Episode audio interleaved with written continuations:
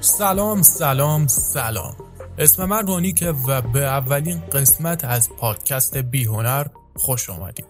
از شروع این سفر جذاب گرافیکی با تو بسیار هیجان زدم.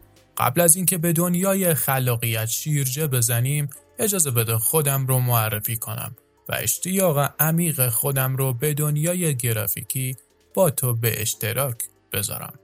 من بیش از یک دهه یک طراح گرافیک هستم که در طول سالها مهارتهایم رو تقویت کردم داستانهایی رو از طریق تصاویر ساختم و به اندازه کافی خوششانس بودم که با برخی از برندها در صنعت طراحی کار کردم. سفر من با خلاقیت از کودکی شروع شد. از نقاشی گرفته تا نوشتن رمان و حتی کار بر روی پروژه های NFT بوده.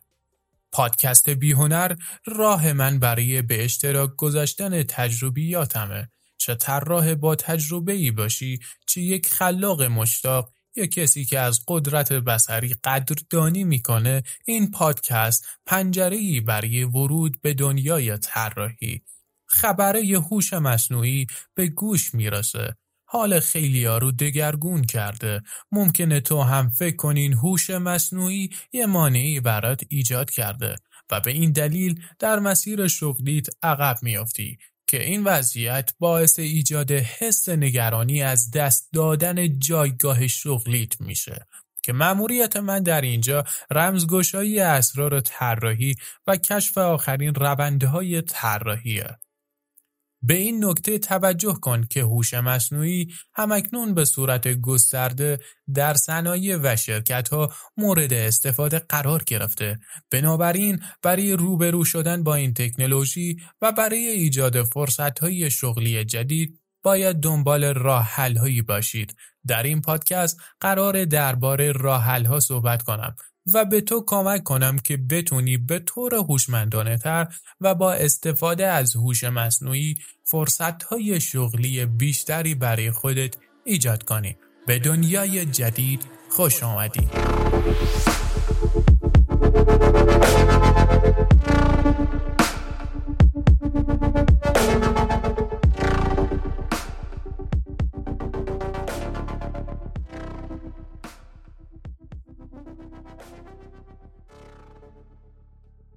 اولش نگران این بودم که نکنه این مسیری که انتخاب کردم دیگه فایده نداره. این همه سال تمرین برای هیچی؟ زیاد طول نکشید تا به خودم اومدم و گفتم این مسیر درستیه. فقط الان چالش برانگیزتر شده. خب رقبا بیشتر میشن کار کمتر میشه و به تب پول کمتری هم در میارم. حداقل یک بار هممون به این موضوع فکر کردیم. ولی من این ایده رو قبول نداشتم. اصلا منطقی نبود که اینجا این سوال تو ذهنم مطرح شد. آیا هوش مصنوعی قدرت اینو داره که شغلمو بگیره ازم؟ برای پاسخ به این سوال باید نکاتی رو رعایت کنیم. من چند وقت پیش فیلم سری و خشن ده رو دیدم. کمی جذاب بود اما مثل همیشه غیر واقعی. از این دیالوگش خیلی خوشم اومده که میگه هیچ کس از خط پایان کارش رو شروع نمی‌کنه. ما برای شروع یه مبدع داریم اما پایانی برای مسیر وجود نداره. توی یه جاده داری رانندگی می‌کنی و می‌خوای به مقصد برسی. اگه جلوتو نگاه نکنی و فقط مقصد رو تصور کنی یه جا تصادف می‌کنی. پس وقتی داری رانندگی می‌کنی باید چشات روی جاده متمرکز کنی و محیط اطراف خودتو اسکن کنی تا از موانع احتمالی آگاه شی. یعنی من دارم تو مسیر شغلی خودم حرکت می‌کنم. خوب قبل از اینکه مسیر رو انتخاب کنم ببینم کجا دارم میرم. پس وقتی مقصدتو مشخص کردی باید رانندگی رو یاد بگیری. تو یه زمین دیجیتالی ما به ابزار نیاز داریم. خب این ابزار بنا به نیاز خودت باید مشخصش کنی. بیا فرض کنیم می‌خوای طراح گرافیک شی. با توجه به محبوبیت زیادی که فتوشاپ داره فتوشاپ رو انتخاب می‌کنی. نصبش که کردی توی کل social media اسمتو می‌ذاری طراح گرافیک. جالب به نظر میاد. فکر می‌خوای ساز بزنی. با گیتار حال می‌کنی میری میخریش. بعد اسمتو می‌ذاری گیتاریست. تو داری جایگاه اونایی که زحمت کشیدن رو می‌گیری. حالا این خوبه. خیلی اومدن برچسب senior رو خودشون زدن و رفتن تو رخ کار. اعتماد به نفس کاذب. اولین نکته ای که می‌خوام در مورد صحبت کنم همینه. مریا کونیکاوا توی کتاب بازی اعتماد به نفس میگه ما قربانی بازی اعتماد به نفس میشیم.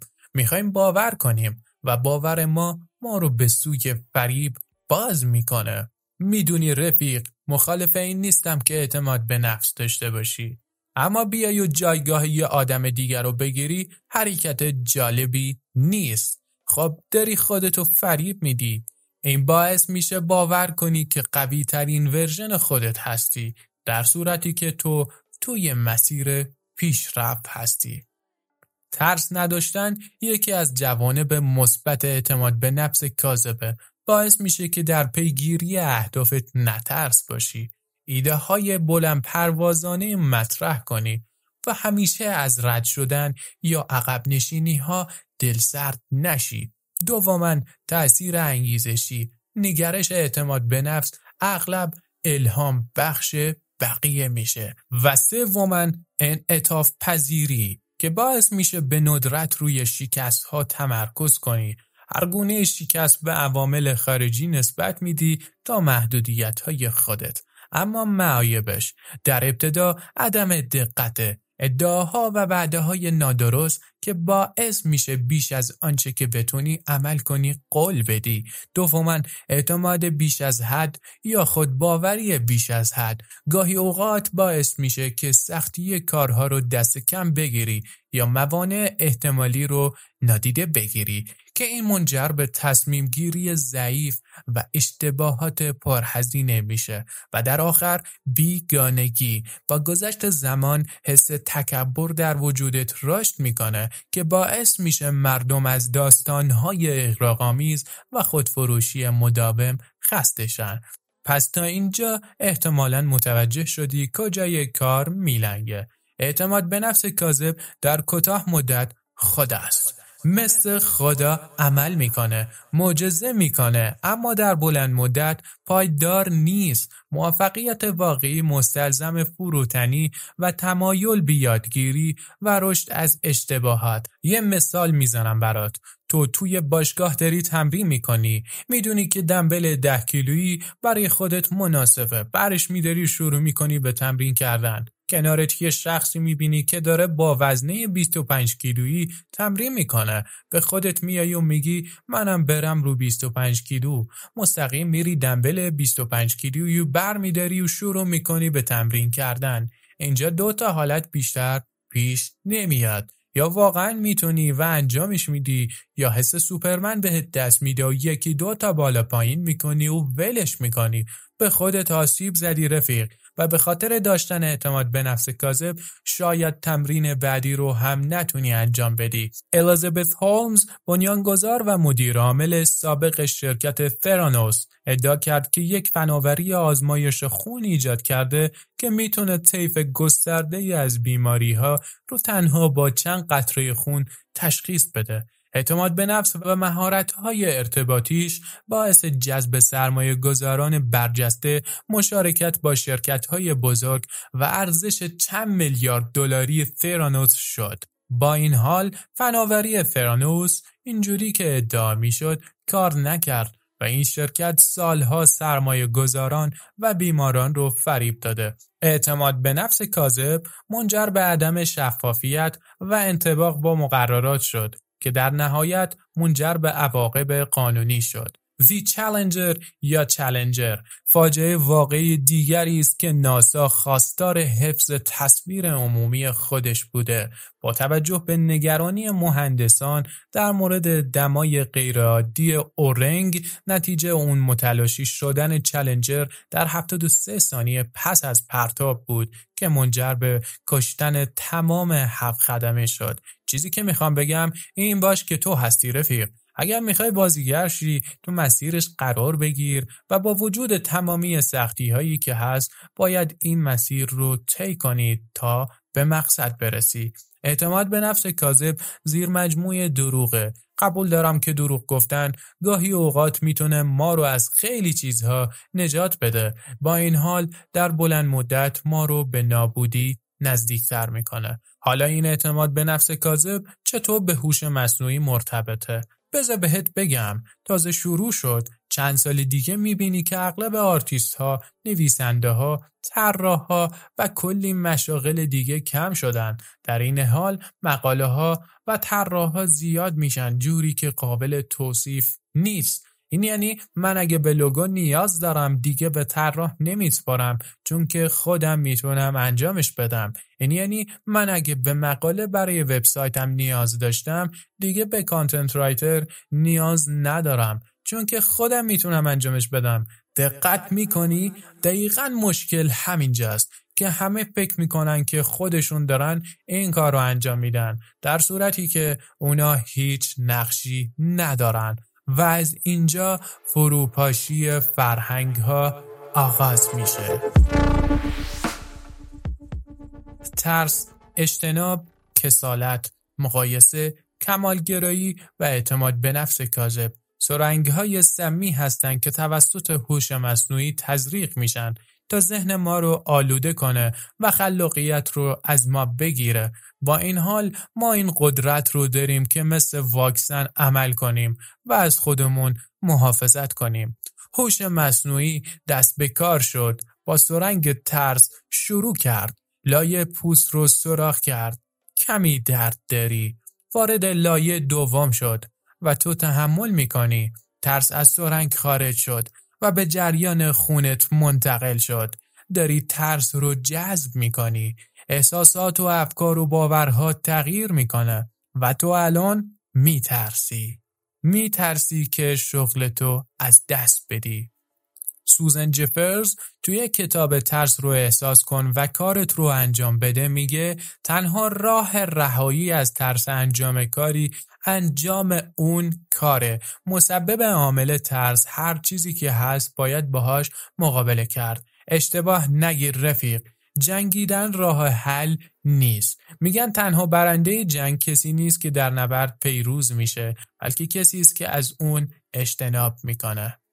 بثنی همیلتون در سن 13 سالگی مورد حمله کوسه قرار گرفت. بازوی چپش رو از دست داد و زنده موند. علا رقم آسیب های جسمی و روانی ناشی از حمله بثنی حاضر نشد اشتیاق خودش رو برای موج سواری کنار بذاره. بثنی به یک موج سوار حرفه‌ای تبدیل شد.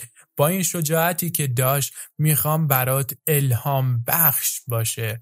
تو باید ادامه بدی تو نباید تسلیم بشی این داروی ترسه باهاش مقابله کن کنار بیا و ادامه پادکست رو گوش بده یه اتفاق جالبی برام افتاد. خیلی دوست دارم داستانشو به اشتراک بذارم. با جمعی از دوستان نشسته بودم. یهو یکی از رفقا یه سوال راجع به بازار کار پرسیدن. با کمال میل پاسخ دادم. اما جالبش این بود که دوست خوبی که کنارم بود آروم تو گوشم گفت نگو بنوش چرا باید رقیب بسازی برای خودت به فکر جملش فرو رفتم. چشماش از وحشت یخ زده بودن. حس ترس رو می‌داد. ترس از دست دادن یه چیزیو. تو هم میترسی رفیق؟ به کسی یاد بدی و از خود سریعتر حرکت کنه؟ یا اینکه بی یکی راهنمایی کنی و زودتر از خودت به مقصد برسه؟ یا شاید فکر کنی شخصی که پرسیده قول مرحله آخر رو باید باهاش جنگید؟ چه خوبه برای خودت یه چالش درست کنی و تو این مسیر تنهایی یکی رو داشته باشی که باهاش مسابقه بدی. یاد بگیریم که رقابت یه نوع همکاریه. تو باید مدیریت ترس رو یاد بگیری. احتمالا اسم ارون رولستون رو شنیده باشی. ایشون کوهنورد، مهندس مکانیک و سخنران انگیزشی امریکایی هستند. خلاصه داستان اینه که رولستون به تنهایی در حال پیاده روی بود که مچ دست راستش در یک صخره گیر می‌کنه. در ابتدا ترس و وحشت خودش رو مدیریت می‌کنه که بهش این اجازه رو داد تا با وضوح فکر کنه و گزینه های خودش رو ارزیابی کنه. پس از پنج روز آب و غذاش تموم میشه که این باعث شد که با یک انتخاب جدی روبرو شه. ریلستون تصمیم گرفت که با استفاده از چاقوی جیبی کند ساعد خودش رو قطع کنه تا خودش رو آزاد کنه. یادت بهت گفتم که چقدر خوب می‌شد یکی رو داشته باشی باهاش مسابقه بدی. حالا بیا فرض کنیم ریلستون به تنهایی به اون دره نرفته بود. در واقع اگه با دیگران پیاده روی می‌کرد ممکن بود در مواقع استراری کسی بهش کمک کنه. تو گیر همچین فاجعه نشدی رفیق این حس ترس رو از خودت جدا کن تا خودتو نجات بدی باز می‌پرسی که چطور این موضوع به هوش مصنوعی مرتبطه؟ گوش کن. بهش می‌رسی.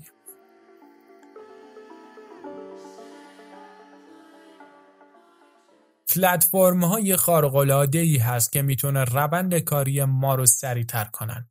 برای مثال بیا یه نگاهی به مجورنی بندازیم. یه پلتفرمی به خاطر خلق تصاویر جذاب معروفه. کارفرما به تصویر نیاز داره همیشه انتظار دارن که کمتر هزینه کنن و بیشتر بهره ببرن. همینطور که طراحهای قوی وجود داره، کارفرماهای ضعیفی هم وجود داره و در شروع مسیر شما غالبا با کارفرماهای ضعیف سر و کله می‌زنید.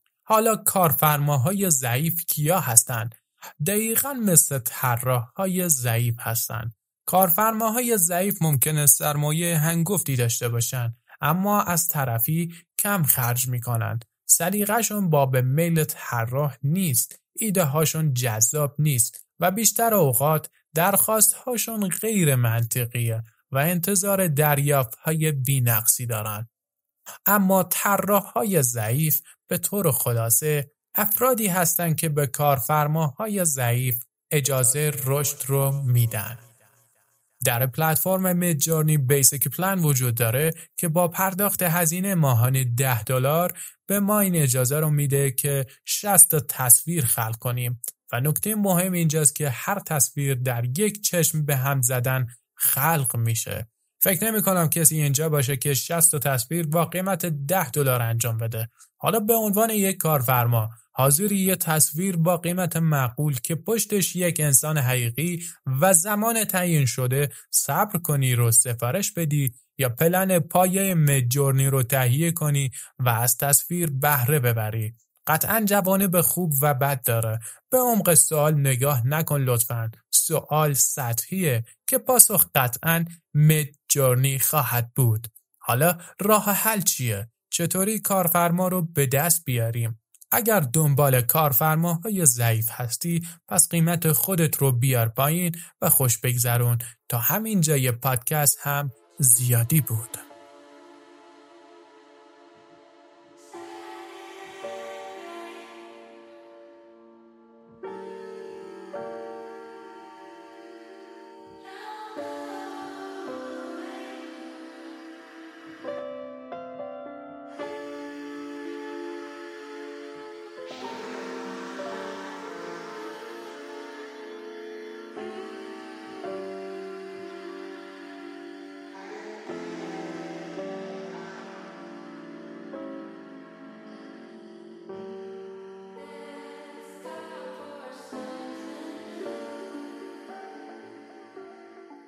من بابت صبوری تو تا این لحظه تحسین می کنم واضحه که تو متعهد هستی که توی این مسیر بهترین ورژن خودت باشی. تا اینجا داشتم راجع به اجتناب صحبت می کردم. بیشتر طراحها اجتناب می‌کنن که از هوش مصنوعی استفاده کنن و بدتر از این وقتی شروع به استفاده کردن می‌کنن دیگه از یادگیری اجتناب می‌کنن. یعنی باخت باخت چطوری از هوش مصنوعی به درستی استفاده کنیم و چرا؟ اجازه بده اول چرا رو توضیح بدم. روند بازار تغییر کرده. سوشال میدیا از کارهای فوق‌العاده طراحها اشباه شده. نیاز به تغییر داری.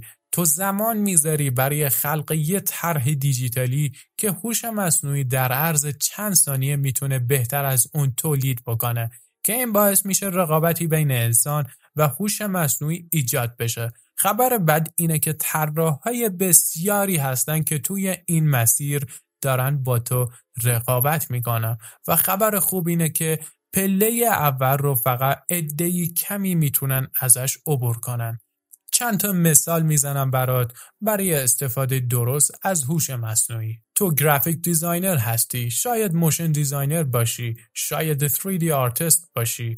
مادامی که فعالیت تو خلق یه اثر باشه چه در Pinterest چه در پلتفرم های مشابه قطعا دنبال reference هایی میگردی و کلی reference هم پیدا می‌کنی. هوش مصنوعی هست بگو برات reference تولید کنه. ازش ایده بگیر. همون کاری که با پلتفرم های مشابه می‌کردی با هوش مصنوعی کن. می‌خوای یه فوتومونتاژ درست کنی؟ فرض کنیم برای music cover نیاز داری چند تا تصویر رو با هم ترکیب کنی. رنگ ها رو تنظیم کنی. و کلی افکت هم اضافه کنی خب روش کلاسیک اینه که ما اشیا رو باید select کنیم و دورش رو خالی کنیم. اما هوش مصنوعی با یک کلیک این کار رو می‌کنه برات. حالا دنبال یه ابر میگردی روی background قرار بدی رفیق خوبی هوش مصنوعی می‌تونه این رو برات پیدا کنه. تازه خودش هم می‌تونه رو تصویر قرار بده. از هوش مصنوعی اجتناب می‌کنی که چی؟ خودت رفتی سرچ کردی عکسشو چسبوندی مقصد که یکی رفیق مسیرش عوض شده فقط. بیا یه رازی بهت بگم رفیق. تنها مانعی که جلوی خلاقیتت ایستاده توی آینه است. حالا متوجه شدی که استفاده از هوش مصنوعی مشکلی نخواهد داشت. مگه اینکه اعتماد به سقف داشته باشی به ترسی که توی مسیر چند تا رقیب کنارت باشن و از هوش مصنوعی و یه یادگیری اجتناب کنی. که اینجا می‌رسیم به کسالت. خب همه چی آماده است؟ همه چی با یک کلیک قابل تولید؟ نیازی نیست کتاب بخونی نیازی نیست یاد بگیری نیازی نیست کاری بکنی هستن با وجود امکانات زندگی رو خالی از معنا و هیجان می‌بینی. و این دقیقا اون چیزی که هوش مصنوعی داره به تو تزریق می‌کنه.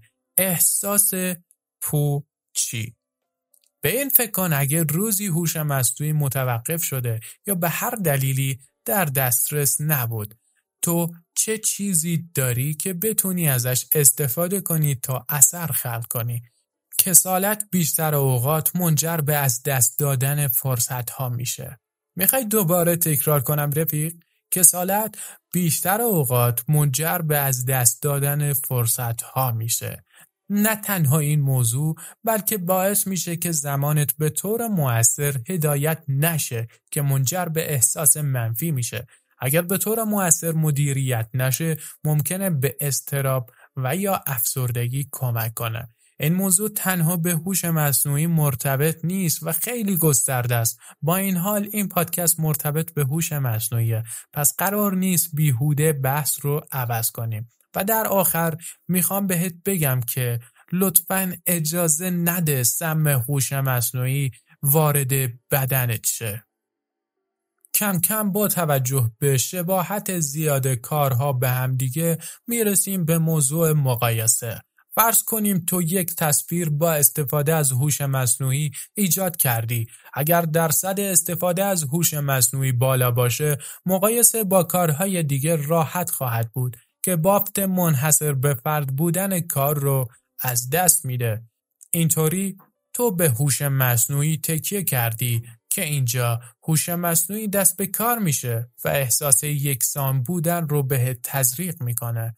حالا این بحث مقایسه چی هست؟ وقتی می‌بینی کارهای دیگران که بی تجربن از کارهای تویی که داری تجربه کسب می‌کنی بهتره مقایسه مداوم با دیگران می‌تونه منجر به دلسردی بشه. و بدتر از اون اینه که مثل بقیه طراحا باشی که اغلب تو این مسیر قرار گرفتن. رفیق حرفای من فراتر از چیزی که فکرشو می‌کنی. توی مدرسه همه یک دست لباس میپوشن. توی زندان همینه. و توی بحث طراحی این موضوع کاملا هم صدق می‌کنه. اما اینجا من می‌خوام خوبیاشو بهت بگم. تو قرار شد به درستی از هوش مصنوعی استفاده کنی. مثل رایت برادرز یا برادران رایت باش. رقبا رو دنبال کردن موفقیت و شکست های قبلیشون رو مطالعه کردن. مقایسه که انجام دادن باعث شد که خودشون رو تشویق کنن تا سفر خودشون رو برای پرواز آغاز کنن. برادران رایت در طول آزمایشات مدام طراحی و عملکرد هواپیمای خودشون رو با سیارین مقایسه می‌کردند. اونا با دقت به داده هایی که جمع بری کردن بهبودهای تکراری انجام دادن و در آخر با تجربه و تحلیل تونستن بر بسیاری از چالش های فنی غلبه کنند که در سال 1903 با موفقیت اولین پرواز با قدرت کنترل شده و پایدار انجام دادن. رسیدیم به موضوع سم و واکسن کمالگرایی. در ابتدا کمالگرایی چیه؟ در واقع مفهوم دستیابی به حالتی بی عیب و نقص که خب نشان دهنده بالاترین سطح برتری در جنبه های مختلف البته موضوع ما فقط و فقط هوش مصنوعیه و خب این شامل تلاش برای استاندارد ایدئال مشکل دقیقا همینجاست که این استاندارد به مرور زمان هوش مصنوعی داره تعیینش می‌کنه. مثال می‌زنم برات. تو یک مدل سهبعدی درست می‌کنی خیلی راضی ازش. فقط دوست داری کمی بهترش کنی. سپس برای کارفرما ارسال می‌کنی. در همین زمان که تو کار رو برای کارفرما ارسال کردی یه سر می‌زنی به پلتفرم های سوشال میدیا. پر از مدل های خارق العاده از نظر تو بی نقصن. موضوع مقایسه پیش میاد که راجع بهش صحبت کردم. اتفاقی که میفته این مقایسه باعث میشه که تو مدلی که درست کردی رو بارها و بارها اصلاح کنی تا به نتیجه مطلوبی که دیدی برسی. متوجه شدی رفیق؟ این باعث میشه که ساعتهای طولانی کار کنی و به خودت استرس وارد کنی تا به چیزی برسی که دیدی نه چیزی برسی که می‌خوای. حالا چطوری کمالگرایی به نقطه قوت تبدیلش کنم؟ معمولا اگر کمالگرا هستی به جزئیات توجه می‌کنی. این منجر به تولید محصولات نه تنها کاربردی بلکه از نظر زیبایی شناختی و کاربر پسند میشه. دقیقا مثل استیو جابز. در ابتدا هدف واقع بینانه تعیین کن که قابل دستیابی باشه.